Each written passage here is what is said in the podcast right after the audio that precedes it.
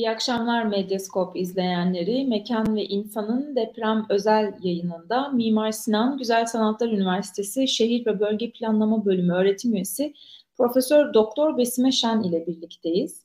E, hocamın e, gazete duvarda kaleme aldığı bir yazısı vardı. Türkiye'de inşaat sektörünün elde ettiği hareket alanının, e, inşaat sermayesinin ve e, karşılıklı ilişki içerisinde olduğu siyaset e, ve kent üzerine e, çok değerli, toparlayıcı bir e, aslında günümüze ışık tutan ve yaşadığımız e, deprem felaketinin e, hem e, sebeplerini hem de sonucunu değerlendiren bir yazı mahiyetindeydi.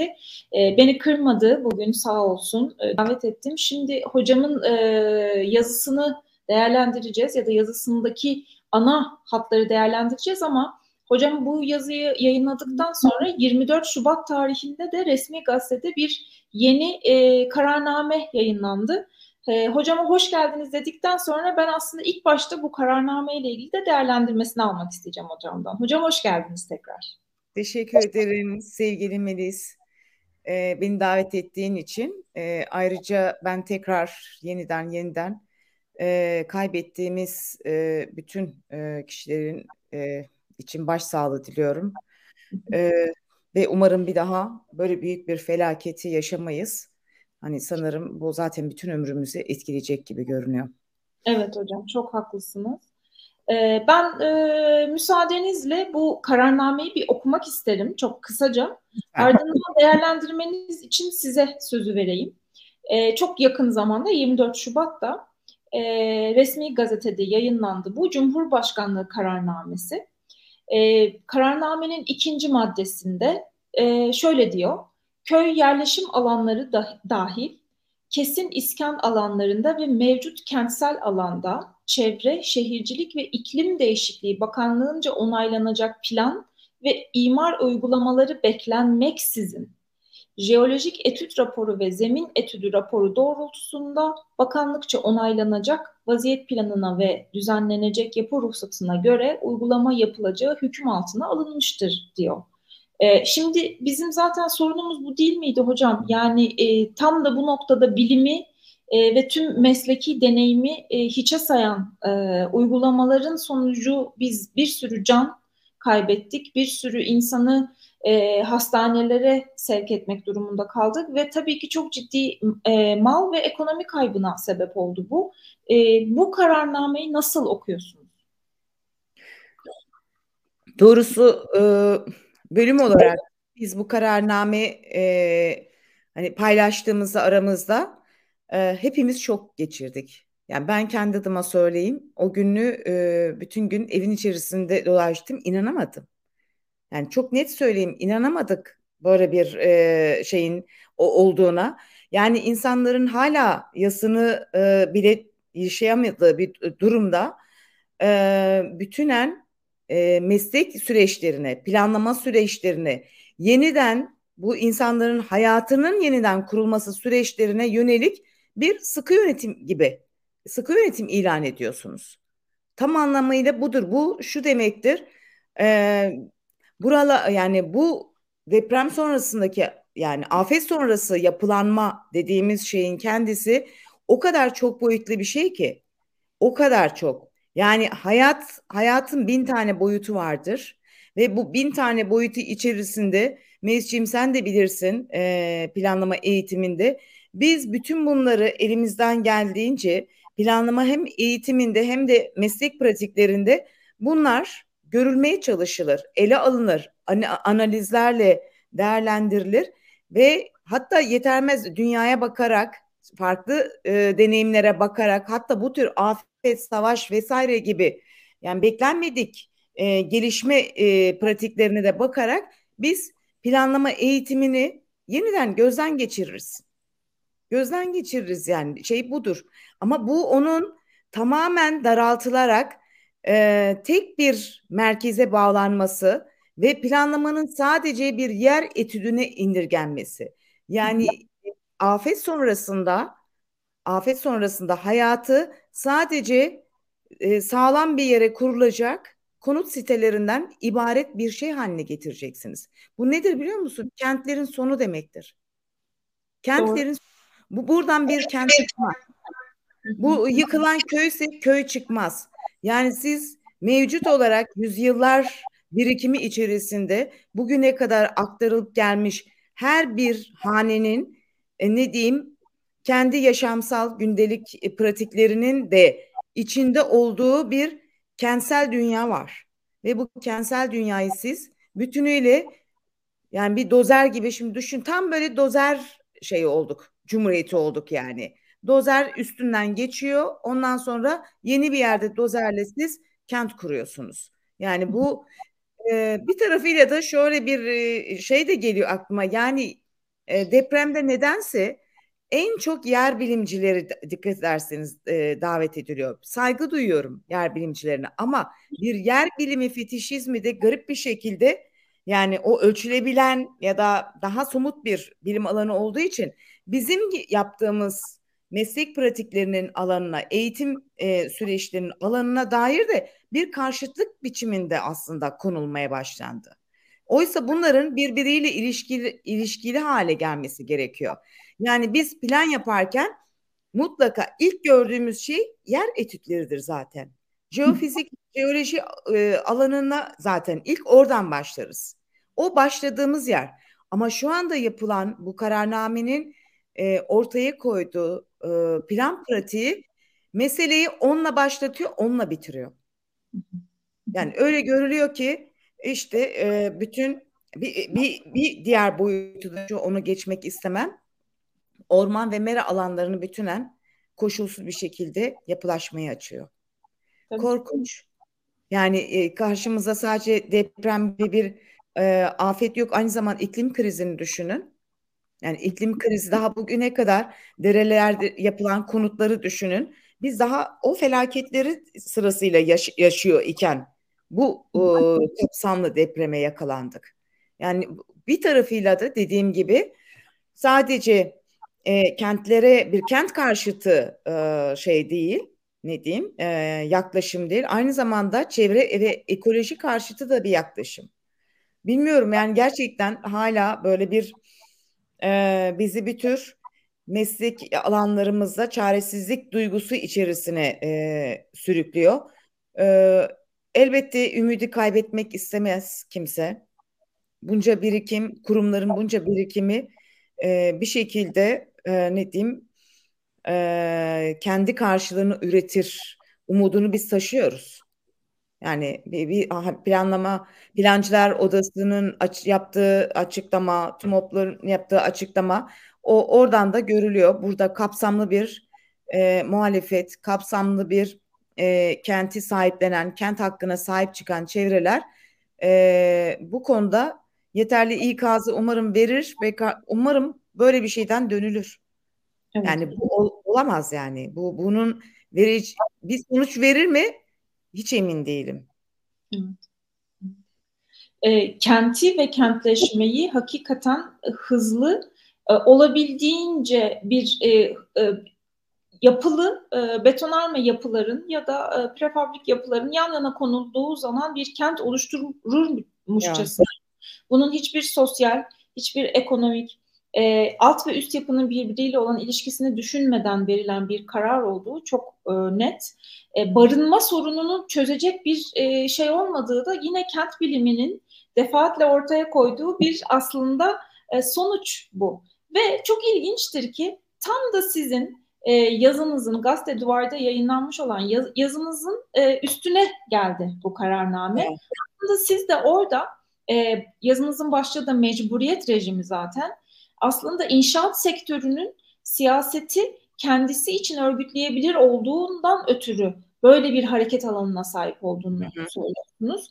E, ben e, benim bakış açıma göre bu son kararname yine inşaat sektörünün e, tek taraflı olarak bir, bir tek zemin etüdüne bakıp üstüne istediğiniz gibi inşaat yapabilirsiniz demekten çok farklı olduğunu ben şahsen düşünmüyorum.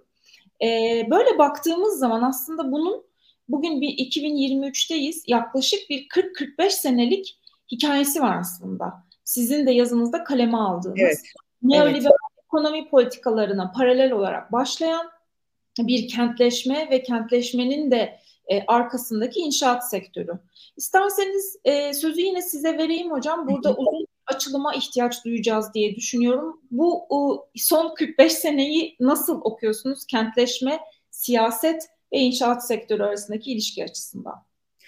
Yine e, ben biliyorsun hani bu konunun hakikaten siyasetle olan ilişkisi üzerinden o ekonomik e, e, temeline bak, bakıyorum. E, yine başladığı yer aslında as, e, 1980 askeri darbe, darbesinin ertesinde oluşan e, ANAP hükümetinin e, uygulamaya koyduğu kapsamlı neoliberal politikalara değinmek istemiştim yazıda.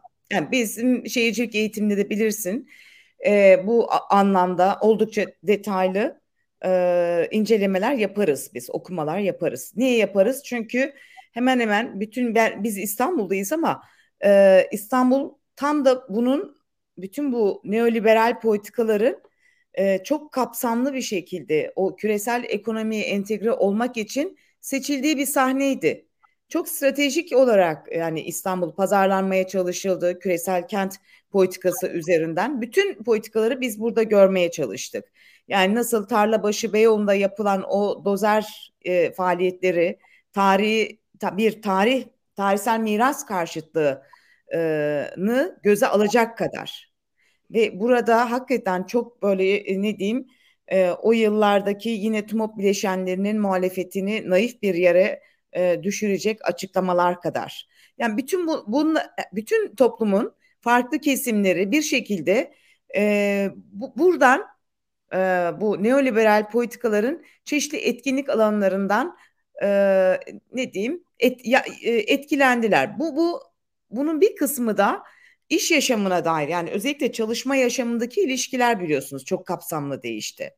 E, şimdi bir bakın belediyenin bütün hizmetleri, kamusal hizmet, belediye, hastane vesaire bütün temel kurumlara bakın. Temel kurumlardaki bütün hizmetlerin taşeronlaştığını görürsünüz. Bu ne demektir? Devlet hizmeti şirketlerden satın alıyor. Ha bunun bunun kritik bir sonucu oluyor. İşte deprem, afet gibi durumlarda tam da ihtiyaç duyduğumuz o kamusal e, ihtiyaçlar ya da devlet nerede dediğimiz aslında temel devlet pratiğini görmek istediğimiz yerlerde hani bütün yurttaşlara el uzatacak, onların hayatlarını onaracak, temel ihtiyaçlarını karşılayacağı yerde bir bakıyoruz ki şirketler var. Ve o şirketler o şirketlerinde yine piyasa ilişkileri içerisinde nasıl aslında o temel e, ne diyeyim sorumluluk alanlarını e, yerine getiremediği bu kabiliyetlerini büyük oranda kaybettiklerini görüyoruz. Yani ben mesela hani şeyi biraz öne çıkarmamız gerektiğini düşünüyorum. Bu devletin artık hizmet alan bir yapıya dönüştüğü meselesini. Yani neoliberal, neoliberalizmin özellikle e, bu ilişkiyi nasıl tesis ettiği ve hayatımıza artık bizlerin e, bu bu şirketlere mecbur kaldığımızı görüyoruz. Yani dediğim gibi böyle bir mecburiyet rejimi diyorum ama hayatın her alanında her alanında siz artık şirketlere giderek yani kamu hizmeti sanıyorsunuz ama bir şekilde bir şirketle yüzleşiyorsunuz. Bunu da bir sorun yaşadığınızda öğreniyorsunuz. Hani aldığınız hizmette dair bir sorun olduğunda bir bakıyorsunuz sizin karşınızda bir şirket var. Ha şirket o, olmasın mı bütünen? Evet kamu yani bugün dünyada görülen deneyim gelinen noktada artık şirketlerin özellikle temel kamusal e, hizmetleri yerine getirme konusunda e, o bahsedilen yani 80'lerin başında iddia edildiği gibi çok etkin, efektif olmadığı da görülüyor. Elbette ben o yıllardaki yani 80'lerin başında 70'lerin sonundaki e, kamuyu geri, yeniden getirelim gibi bir yerde durmuyorum. Bunu e, birçok meslektaşım da açıklıkla dile getiriyor. Bizim gerçekten tam bu anlamda hani o kamusal süreçlere, kamusal hizmetlere ve kurumlara yeniden bakıp orada bu, bunun çünkü çok yenilikçi yöntemleri ortaya çıktı. Özellikle yaratıcı teknolojiler anlamında aslında biz e, hizmet dağılımını e, kamusal olarak yeniden örgütleyebiliriz, yeniden güçlendirebiliriz. Güçlenebilir. Bunun araçları var. Ama tek şey olan, açık olan nokta bunu istiyor mu acaba? Yani devlet, hükümet ne derseniz deyin ikisi artık bir, bir iç içe geçmiş durumda. Ama bu isteniyor mu? Hani bu, burada da müthiş skandallara yol açmasına rağmen hala o konunun hani ciddiyetle masaya gelmediğini görüyoruz. Hani şeyi de görelim. Sosyal konut diye bugün sosyal konut politik öğrencilerimize soruyoruz. Türkiye'de sosyal konut politikası e, var mı? TOKİ'den bahsediyor. Ben de soruyorum. Hani TOKİ yani sosyal konut politikası piyasa fiyatlarının daha altında olan, kalitesi de ya da daha altında olan e, konut satın alma sosyal konut politikası olarak ortaya konuyor. Evet. Konut satın alma. Evet. Konut satın almayla sosyal konut politikası hiçbir zaman tarihsel olarak yan yana gelmemişti. Dolayısıyla mesela bugün o yeni çıkarılan 126 sayılı o kararnamedeki e, yapılaşma, o kapsamlı yapılaşma sonrasındaki konutlar tamam oraya şirket biz hani bugün de baktım haberlere görüyoruz ki bütün e, firmalar oraya e, iş e, ihale yani iş almak için herkes koşmuş e, ve e, ne olacak? Yeni konutlar satılmayacak mı? Peki bu depremden e, mağdur olan yani akıl hayalimize sığmayan düzeyde mağduriyet yaşamış, acı yaşamış bu insanlara biz konut mu satmaya çalışacağız diye düşünüyorum. Hı hı, evet. Yani o o kısımları da e, bakalım yani o o kısımlarda hiçbir şey öngöremiyorum. Çünkü gerçekten bu politika sonuçlandırılabilir bir politika değil. Ben kendi adıma bunun birkaç yerde öncelikle hani biraz birikimleri olan hani tam da böyle afet sonrası o sınıfsal ayrışma dizaynına yarayacak biçimde e, belli bir kesimi ödeyebilecek kesime birkaç proje satılacak e, ve oradan da siyasal bir yenilenme yaşanacak gibi geliyor bana. Ama bunun kapsamlı e, olarak e, bütün ihtiyaç sahiplerine yönelik bir şey sunamayacağı çok ortada diye e, söyleyebilirim.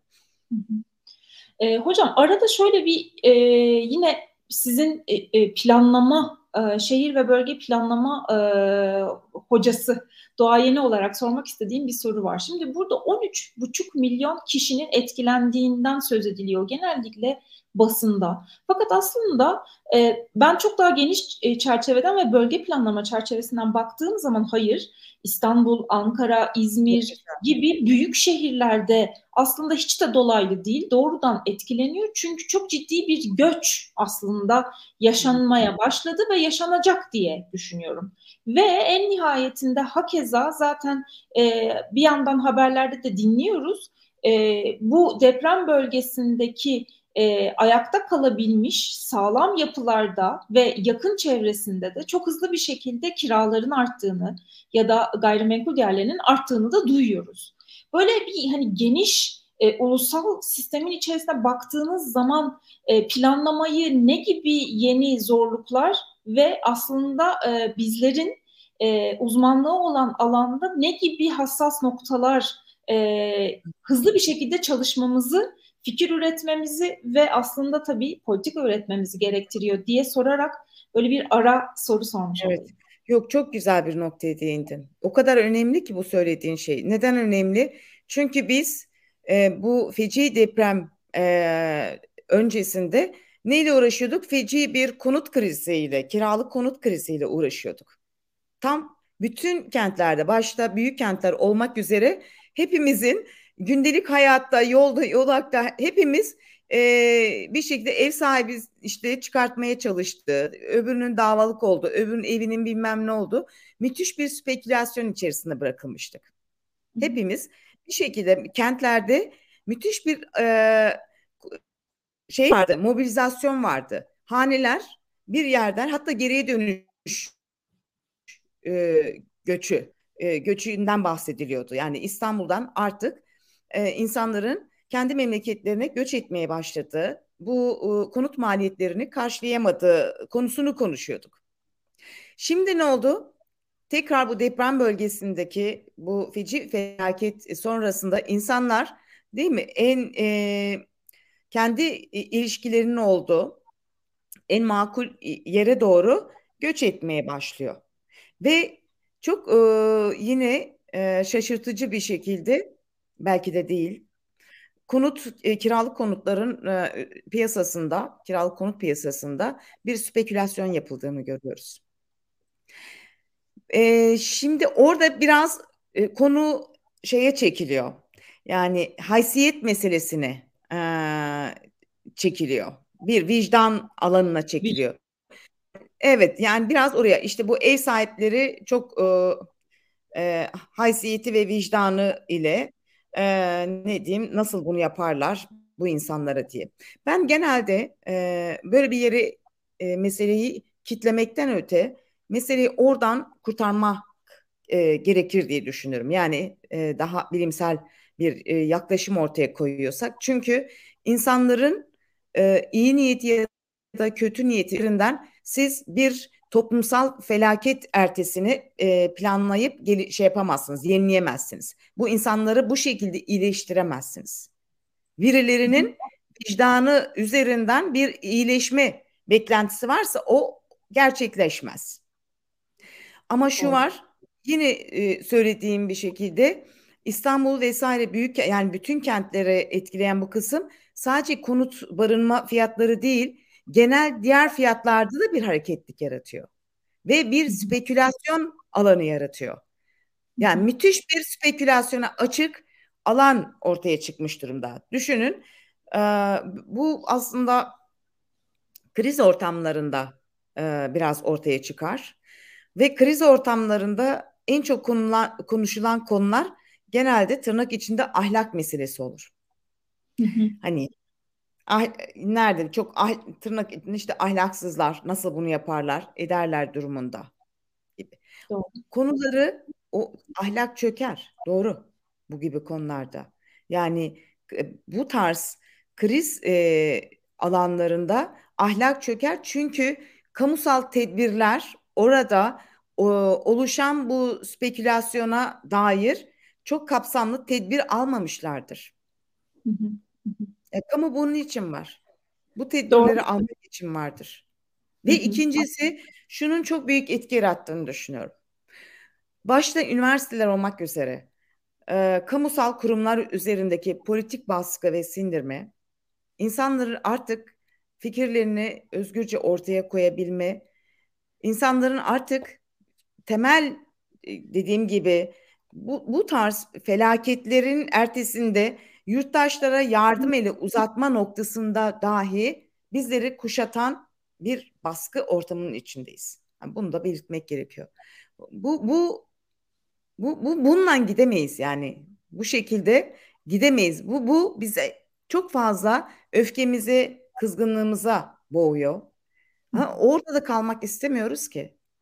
Gerçekten Tabii. huzur içerisinde kendi meslek pratiklerimizi yerine getirmek istiyoruz. Bu, bu şekilde böyle bir baskı altında da e, sen de bilirsin insan düşünce de üretemez.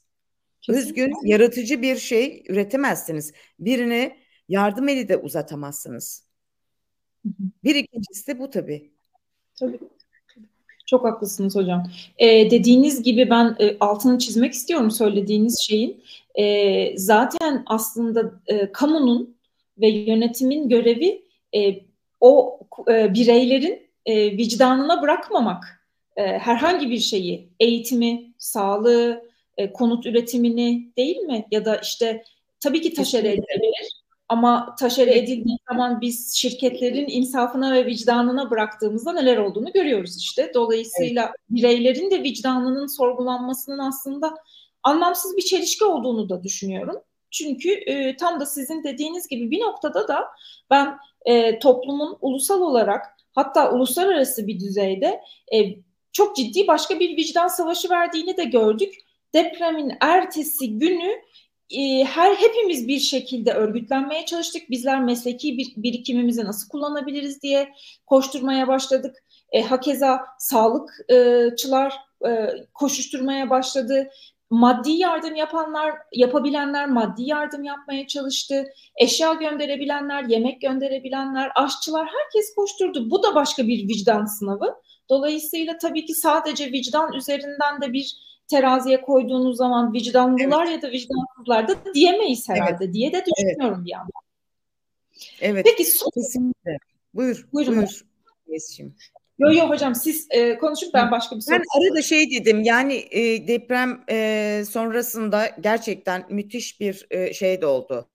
Hani e, deprem bölgesini hakikaten neredeyse böyle hani ayakkabısını ayağına geçirip yola koyulan e, insanları biliyorum. O, o özveri yani o özveri inanılmaz bir özveri gerçekten. Çünkü çok travmatik bir alana gidiyorsunuz. O travma aynı zamanda siz de kuşatıyor. Siz de onun parçası oluyorsunuz. Çok ağır ortamlarda. Ama insanlar bunu yap, yaptılar. Bu bu bunu yaptıklarında uzakta olan bizler de aslında çünkü e, bizler de ayakta kalabildik. Onların o yaptığı şeyler, dayanışma pratikleri gerçekten bizleri de burada daha güçlü hissettirdi. Bunu da belirtmek gerekiyor. Ama şu var, genellikle bütün dünyada da görülen böyle anlarda bu pratikler bir şekilde hani bir şey yapıyorsun ve o işe yarıyor. Çünkü o yapma sürecinde böyle kriz ortamlarındaki yapma sürecinde bir yeni keşfetme, bir yeni durumun ortaya çıkması, yeni öznelerin kapasitelerinin aynı zamanda bir yere akması gibi durumlar oluşur. Ve buradan çok özgün, çok kalıcı tarihsel kurumlar oluşur. Kurum. Fakat bugün olan şey hani bırakın kurumsallaşmayı orada e, kişisel o pratik yardım ellerine dahi bir şey var. Kuşatma var, engelleme var. İnsanlar bunu yapamıyor. O yüzden e, bu dayanışma pratikleri içerisinde gerçekten o bölgenin e, her bir bölgenin ay bir de çok geniş bir bölge ve her bir Kesinlikle. bölgenin farklı e, demografik yapısı var. Farklı o toplumsal, kültürel, tarihsel birikimleri var. Bunların, bu kapasitelerin hani neler neler e, bir korunma gücüyle, iyileşme gücüyle ve kaynaklarıyla, kaynaklarla buluşabiliyor. Ve o kaynaklarla buluşurken o insanların e, kaynaklara erişiminde kimler daha çok ya da kimlerin yaptığı işler işe yarar sonuçlar vermiş. Biz değil mi? Bilirsin miyiz? Biz bu sahada bunları keşfederiz. Tabii. Keşfederiz ve bu, bunlar üzerinden de bir yeniden düşünürüz. Bunları o şekilde yaşarız. Dünya pratik örneklerine bakarız. Orada peki nasıl olmuş? Ona o referansları geliştiririz. O referansları da aynı zamanda arttırmaya çalışır ve bunu bir dünya şeyine de literatürüne kazandırmaya çalışırız. Niye? Çünkü bu, bu tür şeyler birçok yerde olabilir ve böyle durumlarda ne işliyor? Ne işe yarıyor? Neler insanları iyileştiriyor? Bilgi ve deneyim paylaşımı. E, dünyayı yeniden keşfetmeye gerek yok. Zaman yok. E, ve tabii ki e, çok ciddi bir maddi tasarruf sağlayan bir şey bu tip deneyim paylaşımları ve bilgi paylaşımları. E, hocam bir de yine sizin yazınıza geri dönmek istiyorum. Çünkü yazınızda e, muhtaçlık ve mecburiyet ikilimi, ikil, ikileminden bahsediyorsunuz. Hı hı. E, belki biraz bunu da e, açabiliriz. Muhtaçlık ve mecburiyet ikilemi dediğiniz e, sorunumsal tam olarak neye tekabül eder? Ve 6 Şubat depremini bu çerçeveden baktığımız zaman e, siz genel değerlendirmesini nasıl yapıyorsunuz? Şimdi şimdi gerçekten de şey tabii o yazı yazarken de gerçekten çok böyle gördüğümüz sahneler, acılar vesaire aslında e, şimdi düşünüyorum iyi bir kavram bulmuşum. Çünkü şu gün olan da hala bizi o ikilem içerisinde götürüyor. Muhtaçlık ve mecburiyet. Muhtaçlık şöyle. Aslında e, ihtiyacı olandır değil mi muhtaç olan? İhtiyaçları yani biz e, sosyal bilimciler böyle ortamlarda sahada ihtiyaçları keşfederiz. Hemen ilk etapta ihtiyaçları belirleriz. Ama ona biz e, o ihtiyaç sahiplerine bunu onların onurlarını özellikle bu tarz büyük bir yıkımlarda büyük bir yıkımı yaşamış alanlarda o insanların onurunu, insanlığını onlara hatırlatacak, geri kazandıracak, onu zedelemeyecek biçimde götürmeye çalışırız. Onu o şekilde vermeye çalışırız. Ama onu bir şeye muhtaç kılmak, yani onu onun o ihtiyacını zamanında karşılamamak ve ona itibarlı bir yurttaş e, ne diyeyim e, hakkı olarak ona o ihtiyaçlarını götürmemek işte orada bir yurttaşlık itibarının zedelenmesini e, yaratırız. Ve bu burada çok net söylüyorum. Bu konuda şey olan tek e, sorumlu kamudur. Kamunun bütün bileşenleri. Yerel yönetimi de içine koyabilirsiniz. Muhtarlıktan da tutabilirsiniz. Bütün en yerelden üste kadar devletin bütün güvenlik görevlerine kadar bunu yukarıya kadar taşıyabilirsiniz. Ama o insanların siz ihtiyaçlarını giderirken onu itibarlı bir yurttaş olarak tutmaya devam etmelisiniz. Ama bu ikilem muhtaçlık ve e, mecburiyet arasında insanları tutarsanız işte orada itibar kaybı yaşar bu insanlar. Ve bugün o orada en temel neydi? En temel mesela çadır ve bütün en en çok değil mi bir çadır, büyük bir çadır skandalı yaşadık. Kriz demiyorum. Büyük bir çadır skandalı yaşadık. Hala devam ettiğini görüyoruz. Evet. Tam orada siz bu insanlara çadır ihtiyaçlarını gideremiyorsanız ve o o insanları sahada bir gidip görmek lazım. Bunları biz neye mecbur ediyoruz? Bu yurttaşlarımızı. Yani devlet gidip o sahada kendi yurttaşının itibarını ve haklarını hani neye mecbur ettiğini görmesi gerekiyor. Ama bu alanın üstüne ne ne yaptık biz hemen yeni yine konut satmaya çalışıyoruz. Bu müthiş evet. bir itibar kaybıdır gerçekten. Hani çok söylemeliyim. Maalesef hani hala e, acı içerisinde konuşuyoruz ve e, duygularımı çok da sakince dile getiremiyorum. Ama gerçekten o insanların e, ihtiyaçlarını karşılarken yani onlara bunun hak zaten hakları olduğu e, itibarı hissettirmek, yaşatmak gerekiyor diye düşünüyorum. Ee, Besime Hocam çok teşekkür ediyorum. Ee, bu akşam bizimle buluştuğunuz ve e, değerlendirmelerinizi bizlerle paylaştığınız için. Ben programı kapatmadan önce, bir toparlama için yine sözü size vermek isterim. Ee, şehir ve bölge planlama bölümünde öğretim üyesi olarak e, meslek alanına değerli katkılar veren, e, vermiş olan birisi olarak e, hem dinleyicilerimize hem öğrencilerinize e, söylemek istediğiniz bir şeyler vardır diye düşünüyorum. Belki dilinizde tüy bitti söylemekten ama ben tekrar etmenizi rica edeceğim.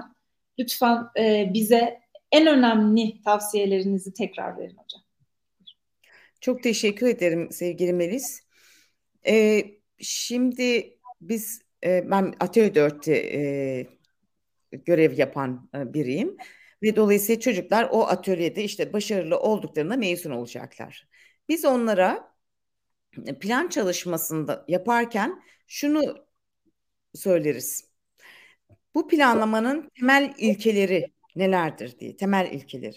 O temel ilkeleri içerisinde bir, sosyal adalet ve eşitlik, e, cinsiyet eşitliği, e, ekoloji sınırı ve şimdi ekoloji ve risk yani biz en temel bu, bunları yaptığın planın söylüyoruz öğrenci yaptığın planın bu ilkeleri sağlayıp sağlamadığını bize savunabilir misin?